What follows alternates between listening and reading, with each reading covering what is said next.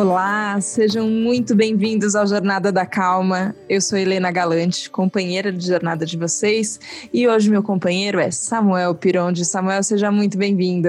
Ah, obrigado, Helena. É um prazer estar aqui com vocês no Jornada da Calma, estar com você aqui com esse sorriso lindo que você tem. As pessoas não conseguem ver no podcast, mas acompanhem ela nas redes sociais. É uma coisa linda. Estou gostando muito de, de estar te conhecendo mais e é um prazer estar aqui com vocês no Jornada da Calma. Quando eu recebi sua mensagem, foi pelo Instagram que a gente se conectou pela primeira vez e você começou a me contar um pouquinho sobre a Ruka Education, que a gente vai falar hoje, certamente, aqui no Jornada da Calma. Falei, não, peraí, vamos, vamos conhecer um pouquinho melhor. A gente marcou uma conversa, a gente é, virtual, né? Já que hoje em dia é como a gente tem conseguido fazer as coisas. E você escreveu uma coluna linda para a sessão Natal Felicidade da Vejinha, que falava sobre inteligência espiritual. E já estamos aqui quase um ano e meio indo para dois anos caminhando de Jornada da Calma. Minha jornada também já tem muitos anos também, e eu nunca tinha ouvido falar desse jeito sobre inteligência espiritual. E, enfim, eu queria contar um pouquinho, na verdade, da sua história para as pessoas aqui no Jornada da Calma e também sobre como foi a sua descoberta desse, dessa linguagem até, desse jeito de falar de uma coisa que a gente sente que tem tanto a ver com a gente, né? Muito, muito, muito. É uma coisa que, que realmente conectou muitas coisas na minha vida, né? Esse conceito da inteligência espiritual foi criado por uma, por uma neurocientista chamada Dana Zohar, e, e ela fez várias pesquisas científicas mesmo, é, unindo é, vários conceitos que provam que a gente tem essa terceira inteligência, né? A gente já ouviu falar muito de inteligência intelectual, e aí a gente lembra de Albert Einstein, de Nikola Tesla, é, hoje tem se falado muito desse conceito de inteligência emocional que o Daniel Goleman trouxe, e, e hoje as empresas têm acordado para a necessidade de, de, de colocar inteligência emocional no nosso dia a dia. E mais recentemente, a Dana Zohar trouxe esse conceito de inteligência espiritual, que na verdade tem alguma conexão, mas não é religião em si. É uma coisa inata do ser humano, é essa questão essa, essa nossa capacidade de questionar, né? O que, que eu estou fazendo aqui? Qual que é o meu objetivo na vida? Qual que é o meu propósito de vida? E todo mundo, né? Eu acho que em algum momento da vida já se perguntou isso, já se fez essa pergunta e tem se tornado num mundo cada vez mais caótico, mais volátil, mais, é, enfim, complicado é, essa necessidade da gente encontrar esse propósito, né, da gente utilizar essa inteligência espiritual para a gente conseguir enxergar qual que é o nosso caminho de verdade, né? Então, a pandemia veio aí para muitas pessoas para definitivamente colocar essa pergunta na mesa. E para mim não foi diferente, né? Como eu te contei já, a minha história mudou radicalmente durante a pandemia e tem sido uma jornada incrível. É, muitos desafios, muita coisa nova mas muitos aprendizados também. Sabe o que eu achei curioso? Que você citou Einstein como inteligência intelectual, né? E a gente pensa, assim, você olha para a teoria da relatividade, você fala, nossa, que mente brilhante para conseguir é, traduzir isso que existe, mas que a gente não, não saberia dizer, enfim. Só que eu tô com uma frase muito forte, que obviamente eu não vou lembrar literalmente como Einstein disse, mas que ele fala sobre sobre ele observando o universo e como a hora que você observa o universo, é, a gente percebe que a nossa individualidade ela é uma ilusão de ótica. Ele usa esse termo, assim, né? Que parece que eu tô aqui, a Helena tá aqui, o Samuel tá aí, o Rafa que está aqui nos acompanhando, gravando o áudio do Jornada da Calma tá lá, e nada tem a ver com nada, é tudo separado. É, e o Einstein, como um grande observador, chegou num lugar que, que eu acho até, inclusive, muito espiritual. Eu nem sei exatamente sobre é, como, como pensava o, o Einstein, não, não estudei tanto a história dele assim. Mas essa frase que ele fala sobre a nossa, a nossa visão separada do todo ser um, uma ilusão de ótica e que o nosso trabalho, na verdade, era se libertar dessa prisão e ampliar o nosso círculo de compaixão, falou, peraí, ele está falando de uma coisa que vai além do, do físico nisso, né? Ah, com certeza. Eu, tenho, eu vi um videozinho esses dias, né, muito interessante, que a gente, enfim, se faz muito essa pergunta, né, quem nós somos, quem eu sou, e se você escreve a palavra sou e vira ela de ponta cabeça e coloca um acento no O, ela vira nós.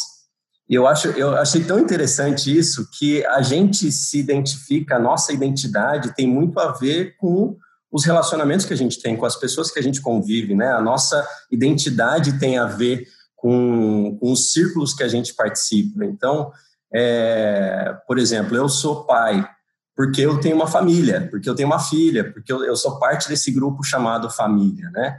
Então, a nossa identidade individual e a nossa sociedade tem puxado tanto para essa coisa do individualismo, né? Tem até um conceito que a Dana Zohar traz, que é o do atomismo, que a gente é, começou a explorar tanto essa questão de ir até o limite da, da última partícula indivisível.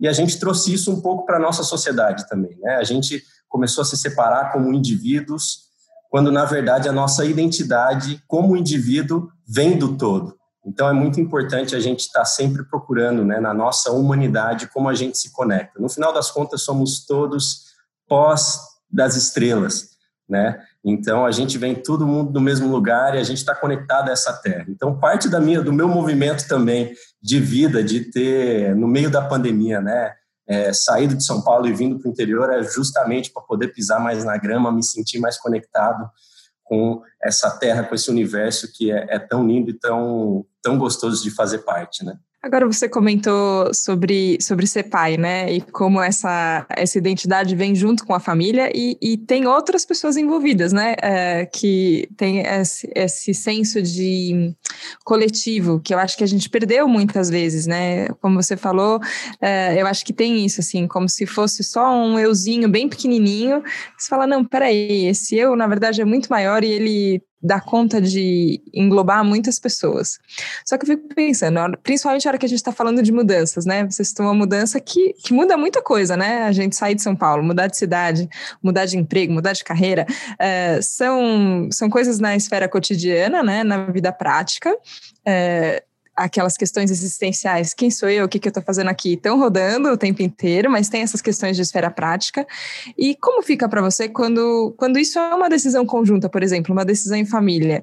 Como é que, como foi é, essa, essa mudança, aí não só para você, mas para todo mundo da sua família? Ah, foi, foi um processo... É, não é um processo simples, não é um processo que a gente sentou num dia e falou vamos e a gente vai, né? Uma das coisas que a gente que eu tenho aprendido muito nesse nesse tempo é que coragem é ir com medo mesmo, mas isso não quer dizer que você vai sair por aí pulando de pontes, né, para ver onde você vai cair. Eu acho que tem muito planejamento dentro de coragem também, né? A gente poder parar, pensar e analisar todas as, as possibilidades, as oportunidades que a gente tem. Então a gente sentou em família e a gente entendeu que tem é, até um conceito corporativo, né, que os famosos KPIs, né, os Key Performance Indicators, ou os indicadores chaves de performance. É, na verdade, a vida que eu estava vivendo em São Paulo era um, o indicador chave da minha vida era acúmulo de riqueza, era acúmulo de dinheiro, né? E, e eu defini que lá no final da minha vida eu prefiro ter outros KPIs que direcionam a minha vida, né? Mais tempo com a minha filha, mais tempo pisando na grama, mais tempo curtindo o pôr do sol. E eu entendi que eu poderia, sim, fazer esse, esse take-down de vida aí, né, digamos assim, dar uma diminuída no meu estilo de vida para ter uma vida mais feliz, uma vida mais completa, né. Tanta gente aí está iludida com essa, com essa visão de que para a gente ser feliz ou para a gente, a gente precisa acumular coisas, né, acumular dinheiro, enfim, nossa sociedade fala isso o tempo todo para a gente. Mas, cara, é uma delícia quando a gente se liberta dessa visão.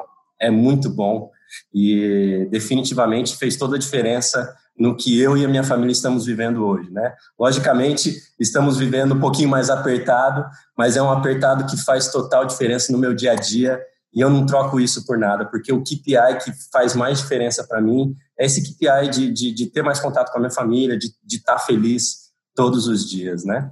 Nossa, mas acho incrível isso que você está falando, porque ao mesmo tempo que tem, tem na minha mente uma crítica muito grande ao sistema do jeito que a gente vive, né? Uh, e muitas vezes eu me pego isso, assim, ó, comprando ideias que eu falo, será que isso tem a ver mesmo? Será que, será que viver sobre isso, né? Será que, é, será que era isso que eu tinha que estar tá fazendo? Ou será que eu estou só fazendo o que está todo mundo fazendo, um pouco desesperado, um pouco sem saber para onde está indo? Uh, então eu acho importante quando a gente questiona o, o sistema, vai, o sistema sistemão, assim, a Matrix, é, de, de, de, um jeito geral. É, mas eu acho muito legal isso que você traz, que é uma coisa muito objetiva, né? Sobre planejamento, por exemplo, e sobre critérios. Na verdade, é qual critério? É, é, eu, eu quero eu quero acumular riqueza, esse é meu critério? Ok, esse é seu critério. Eu quero tempo em família? Ok, esse é seu critério. Mas eu acho que a gente vai vivendo muito desconectado dos nossos próprios critérios, né? E às vezes assumindo critérios alheios como se eles fossem os nossos. É, você tem essa história do, do mundo corporativo muito forte também na, na sua jornada. Como é, como foi estabelecer esse questionamento interno mesmo de quais são os meus critérios? O que, que vale para mim? KPI, essa é a palavra, né? Eu KPI, não estou acostumada KPI, com isso. alguns conceitos corporativos hoje. É, mas, mas definitivamente, eu passei 10 anos, né, os últimos 10 anos, eu me doei para o mundo corporativo. Eu falo para todo mundo que eu doava 130% do meu tempo, né? Porque era, era tão desgastante para mim que é, eu chegava em casa eu não conseguia dar a atenção que eu queria para minha família, eu não conseguia pensar em outra coisa, ou se eu fazia outra coisa, eu não fazia com o coração naquilo, né?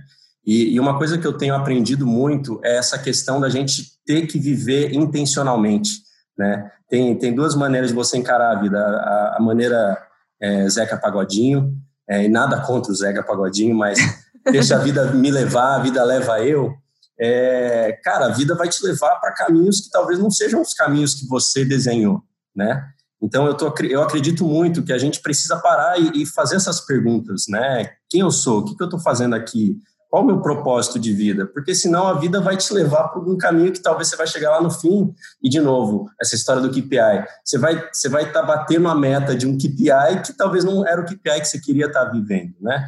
Então essa intencionalidade de se viver a vida é muito importante, né? E lá na, lá na RUCA a gente tem, tem feito esses cursos, montado esses cursos para a galera justamente parar e pensar, né?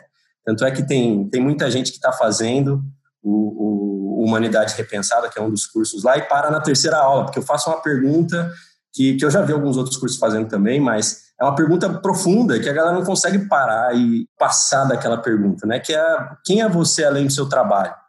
Né? Por quase 10 anos eu me identifiquei pelo meu trabalho, né? Foi até um trabalho interno que eu tive que fazer, né? De, de olhar e, cara, quem eu sou além do meu trabalho, né? Então as pessoas precisam, até porque o futuro a gente não tá, não vai estar tá concorrendo somente com pessoas, a gente vai estar tá concorrendo com robôs que fazem essas é, esses trabalhos muito bem. Então a gente vai ter que é, começar a se identificar mais como ser humano, né? E, e, e começar a, a trazer mais da nossa humanidade para o nosso dia a dia. Então, eu acredito muito que, que fazer essas perguntas, usar essa inteligência espiritual, vai ser extremamente importante também para a gente se diferenciar das máquinas que estão aí, né? Inteligência artificial, tudo chegando muito rápido para o nosso dia a dia. Mas sabe que você fez essa pergunta é, que tem nessa aula, né? Que, quem é você além do seu trabalho? E eu já pensei muito sobre isso, mas eu uma vez fui é, almoçar com o anjo da guarda, podemos chamar ele assim. Perguntou, e Helena, como é que você tá? E eu destrambelhei a falar, não, porque podcast, não, porque entrevista, não, porque eu conheci fulano, nossa, um artigo, não, não, não. falando, falando, falando, falando, falando, e com entusiasmo, porque de fato esse trabalho me, me entusiasma muito. Mas aí ele falou, não, mas eu perguntei de você, como é que você tá? Eu falei, nossa, peraí, acho que eu não parei para pensar nisso. E é complicado, porque depois, até na conversa ali com. É, eu acabei chegando a essa conclusão que quando você faz uma coisa que tem muito a ver com o que você acha que você tem que fazer, é, e, e e sabe quando hoje eu penso assim, eu falo, o que eu poderia estar tá fazendo que não isso? Cara, eu acho que eu sinto que agora o que eu tenho que fazer é isso. Eu tenho que conversar com pessoas, eu tenho que me abrir para ouvir, eu tenho que fazer o meu caminho ser o caminho de muitas pessoas, e, e que bom que a gente pode fazer isso junto. Tem esse senso de propósito muito forte mas também não posso me confundir e achar que então é só isso também, porque são muito mais coisas. É, quando você começou a me contar da RUCA, dessa plataforma de educação, eu senti eu senti um propósito chamando forte para você, assim, ó, peraí, a gente precisa fazer alguma coisa para, vamos levar questionamento para as pessoas, vamos repensar a nossa humanidade, vamos repensar o que a gente é. Só que também é um trabalho seu agora. Como é que isso fica para você? Não é uma coisa absolutamente resolvida para mim, mas eu queria saber de você. Quando a gente encontra, você fala, cara, é isso que eu tenho que fazer para a gente não cair nessa armadilha de, de novo, é, ser afogado pelas coisas, vai? Nossa, que legal, que pergunta incrível. É, definitivamente eu não sou a Ruka, eu sou o Samuel. eu sou uma parte do que a Ruka representa, né? Mas eu acredito que a gente tem, é, Helena, propósitos muito maiores do que as funções que a gente faz no dia a dia, né? Que o nosso, o nosso trabalho, o nosso, enfim, o que a gente gosta de fazer, o nosso hobby. A gente, a, a gente é muito maior do que isso, né? Então, eu, o exercício que eu fiz de, de, de achar um propósito é pensar num propósito que eu consiga encaixar esses vários papéis que eu posso ter. Né? Hoje eu estou com a Ruca, hoje eu, hoje eu sou pai, hoje eu tenho uma consultoria, hoje eu tenho é, um curso que eu fiz, e, e, tudo isso se encaixa dentro desse propósito maior. Né? E, e, nós, como, como humanidade, nós temos alguns propósitos maiores também, né? A gente tem o propósito de construir, a gente tem o propósito de conhecer, de estar sempre buscando conhecimento, a gente tem o propósito de crescer, né? É, tem um, um, livro que chama Vivendo com Propósitos, do Ed Renekiewicz, que fala sobre esses três propósitos, né? Sobre crescer, conhecer e construir.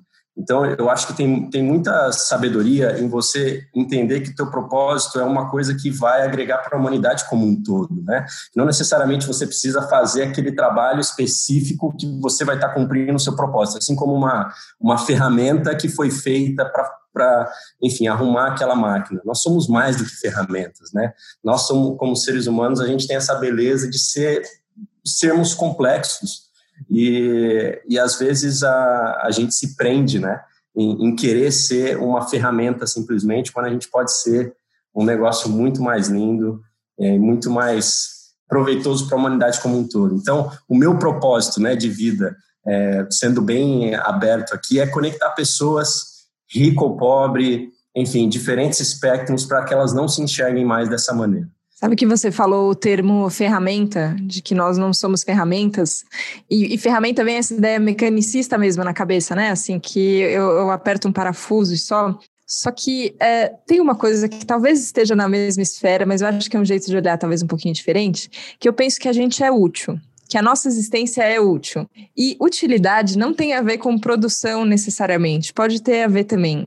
É, e eu fiquei, antes da gente conversar, é, eu fiquei acompanhando algum, alguns posts que você tinha feito, assim, é, e você tem uma coisa muito forte de apreciar a beleza da vida como você estava falando às vezes do, do, pisar na grama antes, da, da chuva, do banho, da, da música.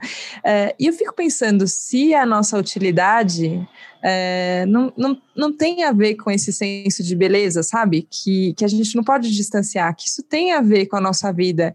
É bonito, assim, né? A gente olha para as pessoas e fala, nossa, elas são bonitas, tem, tem beleza. É, às vezes é difícil de reconhecer no mundo porque tem muita coisa acontecendo, né? É, mas eu sinto que se conectar com essa utilidade que todo mundo tem e que nasceu útil, né? Eu olho para um bebezinho e falo, meu Deus do céu, é, é como é importante a presença de, dessa, desse serzinho aqui na frente, que ainda não fala, não faz nada, não sabe nem apertar o parafuso, não é isso. Não tem a ver com a produção, né? Mas tem a ver com, parece que essa lembrança da. Sabe como se fosse do, do gostinho da nossa existência? É, Sempre foi assim? Para você sempre foi fácil apreciar a beleza no mundo ou também foi um processo de construção e educação? Olha, eu acho que a gente tem que aprender a, a curtir o mundo, curtir as coisas que tem ao nosso redor, né? Esse, esse movimento de eu ter vindo aqui para o interior foi justamente porque eu não eu não estava conseguindo mais ver beleza no mundo, né? E tem muita gente que, que definitivamente Tá, tem levado vidas que não consegue mais enxergar belezas. Então, acho que é importante a gente resgatar. Eu acho que a parte de ser humano, a gente conseguir resgatar esse senso de enxergar beleza é, na natureza, na nossa família, nas coisas simples, nas coisas que a gente chama às vezes de mundanas, mas uh, no cotidiano, sabe? É, um copo de café, é, uma conversa boa, né? Tem um, uma, uma história do, do Mário Sérgio Cortella que ele fala que ele está explicando sobre a casa dele, né? É, e ele falou, cara, se eu te contar, você não acredita. Mas antigamente, a, os sofás das casas eram colocados um na frente do outro, porque as pessoas conversavam. O vizinho vinha visitar, era uma coisa boa que o vizinho vinha conversar com a gente, porque a gente tinha coisa para conversar, para trocar. E a gente tem perdido um pouco dessa beleza, né? Da, da conversa, do, do, do, simples, de estar tá ali na simplicidade, é, apreciando a vida. Então, eu, eu amo todos os dias acordar e me lembrar que eu não sou uma máquina.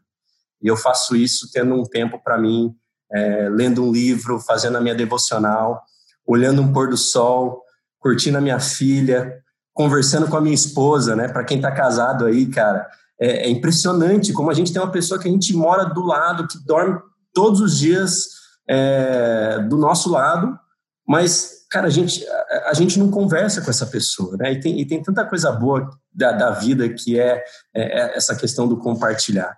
Então, é, uma das, das coisas, né, uma das dicas que eu sempre falo, até falei isso no A Tal Felicidade, é, se você quer ser uma pessoa que esteja buscando inteligência espiritual, lembre-se disso, sabe?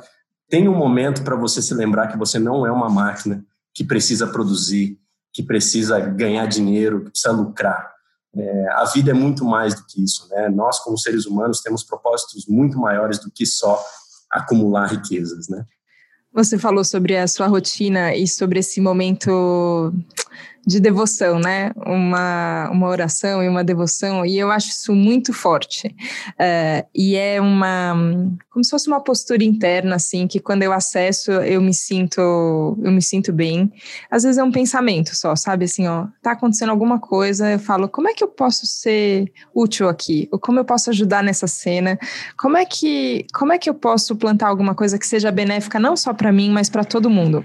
É, e é uma pergunta que é, ela é, é, é, uma pergunta que eu faço, né? Assim, na minha cabeça nem sempre vem assim, eu tô perguntando para Deus, eu tô perguntando para um santo, eu tô perguntando para o universo, para os búzios, para um astrólogo, não é isso, assim, é uma pergunta só que eu faço, e eu percebo que quando eu acesso esse lugar de pergunta, que eu realmente me abro para falar, tá, e aí? Talvez não esteja dentro da minha cabeça essa resposta, mas ela, essa resposta pode existir. E vem um insight, vem uma inspiração.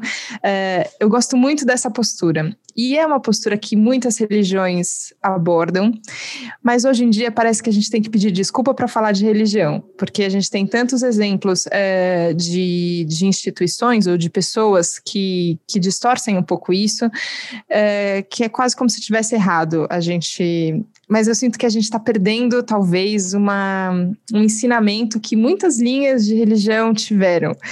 E você fala no, no, texto sobre, enfim, você, você é conectado, é cristão, tá, tem essa, esse aspecto religioso forte na sua vida também, mas também tem essa questão de falar, olha, quando eu tô falando de espírito, eu não tô falando de religião, não, parece que a gente tem que dar uma, uma dosada. Como é que você lida com isso, Samuel? Ai, que pergunta legal, Helena, que pergunta linda, cara. A gente precisa sim falar de religião, falar de espiritualidade, né? É, definitivamente muitos muros foram criados, porque a gente tem falado da maneira errada de religião, a gente tem falado de uma maneira que nos desune, quando a beleza da espiritualidade é trazer união. Né? Então, através da RUCA, a gente tem falado muito sobre criar pontes onde houveram muros, né? E a gente tem visto, cara, que se a gente parar para pensar, tem tanta coisa que nos une tem tão mais coisa que nos une do que o que nos separa, que, é melhor a gente falar do que nos une. Então, eu acredito muito que falar de espiritualidade é falar sobre é, é, todos esses conceitos aí que a gente consegue é, se unir. Mas, definitivamente, é, religião tem, tem, se tornado uma coisa até um pouco é, materialista, né? É, a galera vende religião, a galera tem, tem vendido esses propósitos, essas coisas, e, e por conta disso, muita gente que poderia estar se encontrando, né, poderia estar utilizando a sua inteligência espiritual, acaba se perdendo, porque cria uma porta, cria um muro ali, porque definitivamente eles não querem ter a ver com aquilo lá, né? Mas, de novo, eu acho que tem muito a ver com resgatar a nossa humanidade, tem muito a ver com resgatar aquilo que nos faz diferente como seres humanos de novo, a inteligência espiritual é algo inato do ser humano. Cara, você pode ser ateu, você pode não acreditar em nada, mas você tem esse negócio que chama inteligência espiritual dentro de você, que você pode acessar a qualquer momento. E é lindo. E a gente quer falar disso na RUCA, né? A gente quer falar de, de, dessa, de acessar essa, essa questão da inteligência espiritual para que as pessoas sim possam ser completas, né? As pessoas têm, têm sentido essa falta de integralidade, de se sentir integral é, até por conta de toda essa compartimentalização da nossa sociedade, né? Então, nós somos pessoas integrais e at através desse conceito de inteligência espiritual pode ser um caminho, sim, para a gente encontrar essa integralidade. E eu gosto que quando a gente faz essa, essa imagem você trouxe da, das pontes, né? Eu penso que tem muitos caminhos possíveis, né? Quando oh, Jornada da Calma foi o nome inspirado, eu já contei aqui para os ouvintes, mas foi absolutamente veio, eu nem sabia de onde estava vindo. A hora que eu ouvi eu mesma falando o nome sugerindo, eu falei, nossa, ok, Jornada da Calma. Mas depois eu pensei, tem essa história dos caminhos, né, e dos caminhos possíveis. É, e quando eu penso que se a gente decide assim, ó, eu quero eu quero chegar na Bahia, vai. Eu tô aqui em São Paulo, eu quero chegar na Bahia. Tem muitas estradas possíveis? Tem, mas eu tenho que tomar uma direção. Se eu for para o sul, eu não vou chegar na Bahia. Eu tenho que é, ir, ir para cima no mapa, assim. É, e eu acho que quando a gente tem esse momento de falar, e que eu acho que tem a ver com essa questão que a gente não pode passar batido. Quem sou eu? O que, que eu estou fazendo aqui? Por isso que eu gostei quando você escreveu o texto, começando dessas questões que a gente já ouviu tanto que a gente quase banalizou, mas são importantes, assim. Se eu não me apropriar disso, né, como é que eu vou ter intencionalidade que você falou? Eu acho que é, aí tem muitos caminhos possíveis, tem. A religião pode ser um deles, talvez não o único, talvez você não se identifique com a linguagem ou com uma prática, talvez é, um aplicativo de meditação te ajude, talvez estudar física te ajude, não sei. É, tem muitos caminhos possíveis, né, mas eu acho que se a gente se parar um instante para responder essa pergunta, eu tenho a impressão que to todas as respostas apontam para o mesmo lugar, como você falou. A gente se une assim, porque tem, parece que tem uma coisa apontando para lembrar que tem um nós, né? Sim, e sim, está dentro da gente, Helena. Tá, vai acabar entrando para dentro de nós mesmos, né? É, de novo, a gente é parte do todo, a gente é feito de, de pó de estrela, né? É, então, eu acredito muito nessa, nessa, nesse olhar para dentro intencional para a gente ser um ser humano melhor, né? E o mundo está precisando de gente que está vivendo o seu propósito de verdade. O mundo está precisando de gente que viva intencionalmente. Tem um, um, um amigo, né, que, que, que, é escritor que chama Shane Claiborne, é, e ele fala que o mundo está cansado de pessoas que falam palavras bonitas. O mundo está precisando de gente que está vivendo essas palavras bonitas, né? É, então, o meu desafio para quem está ouvindo aqui, cara, se você tem palavras, tem ouvido palavras bonitas, é, coloque elas em prática. O mundo está precisando de gente que está colocando essas palavras bonitas em prática né? Assim como a Helena tem feito através do Jornada da Calma. Nossa, e você também, Samuel, e é muito bom, assim, as palavras são fortes, e isso não quer dizer que a gente está dizendo que as palavras não valham, e às vezes a gente fala uma palavra bonita, e às vezes eu, eu penso isso, assim, eu falo uma coisa aqui, aí eu desligo a gravação, aí eu estou num, numa situação mais desafiadora, assim, né? Eu com o computador tendo que resolver, eu falo, peraí, deixa eu lembrar o que eu falei, deixa eu não desconsiderar o que eu mesma já entrei em contato, né? Isso que você falou de aplicação, assim, ó, vamos viver essas palavras bonitas. E eu acho que educação, que você tem se dedicado a ela agora, e eu sou muito grata por isso, tem a ver com isso, assim, ó, vamos transformar um conhecimento em prática, vamos transformar isso em vivência. E eu acho que você está fazendo isso lindamente. Então, eu queria te agradecer, Samuel, de coração, pela sua presença aqui, pelo seu texto para tal felicidade, mas principalmente pela pelo, pelo norte que você definiu. Eu acho que é uma direção muito bonita e benéfica para todos nós. Então, queria te agradecer mais uma vez. Muito obrigada. Ah, o prazer é todo meu. É um prazer estar aqui contigo, falando com vocês. E, cara, quem quiser falar, contar a sua história, trocar um pouco, eu estou super à disposição. Vai ser um prazer ajudar é, pessoas a encontrar propósitos aí. Então, conte comigo e obrigado mais uma vez, Helena, pelo convite. Obrigada, obrigada, Samuel. Obrigada a você que nos acompanhou hoje aqui no Jornada da Calma. Que todas essas palavras tão lindas toquem o seu coração e a gente possa viver uma semana cheia de propósito, cheia de amor e boas intenções. Conta com a gente para isso, tá bom? Obrigada pela companhia. A gente se vê na próxima segunda, no próximo Jornada da Calma. Tchau, tchau.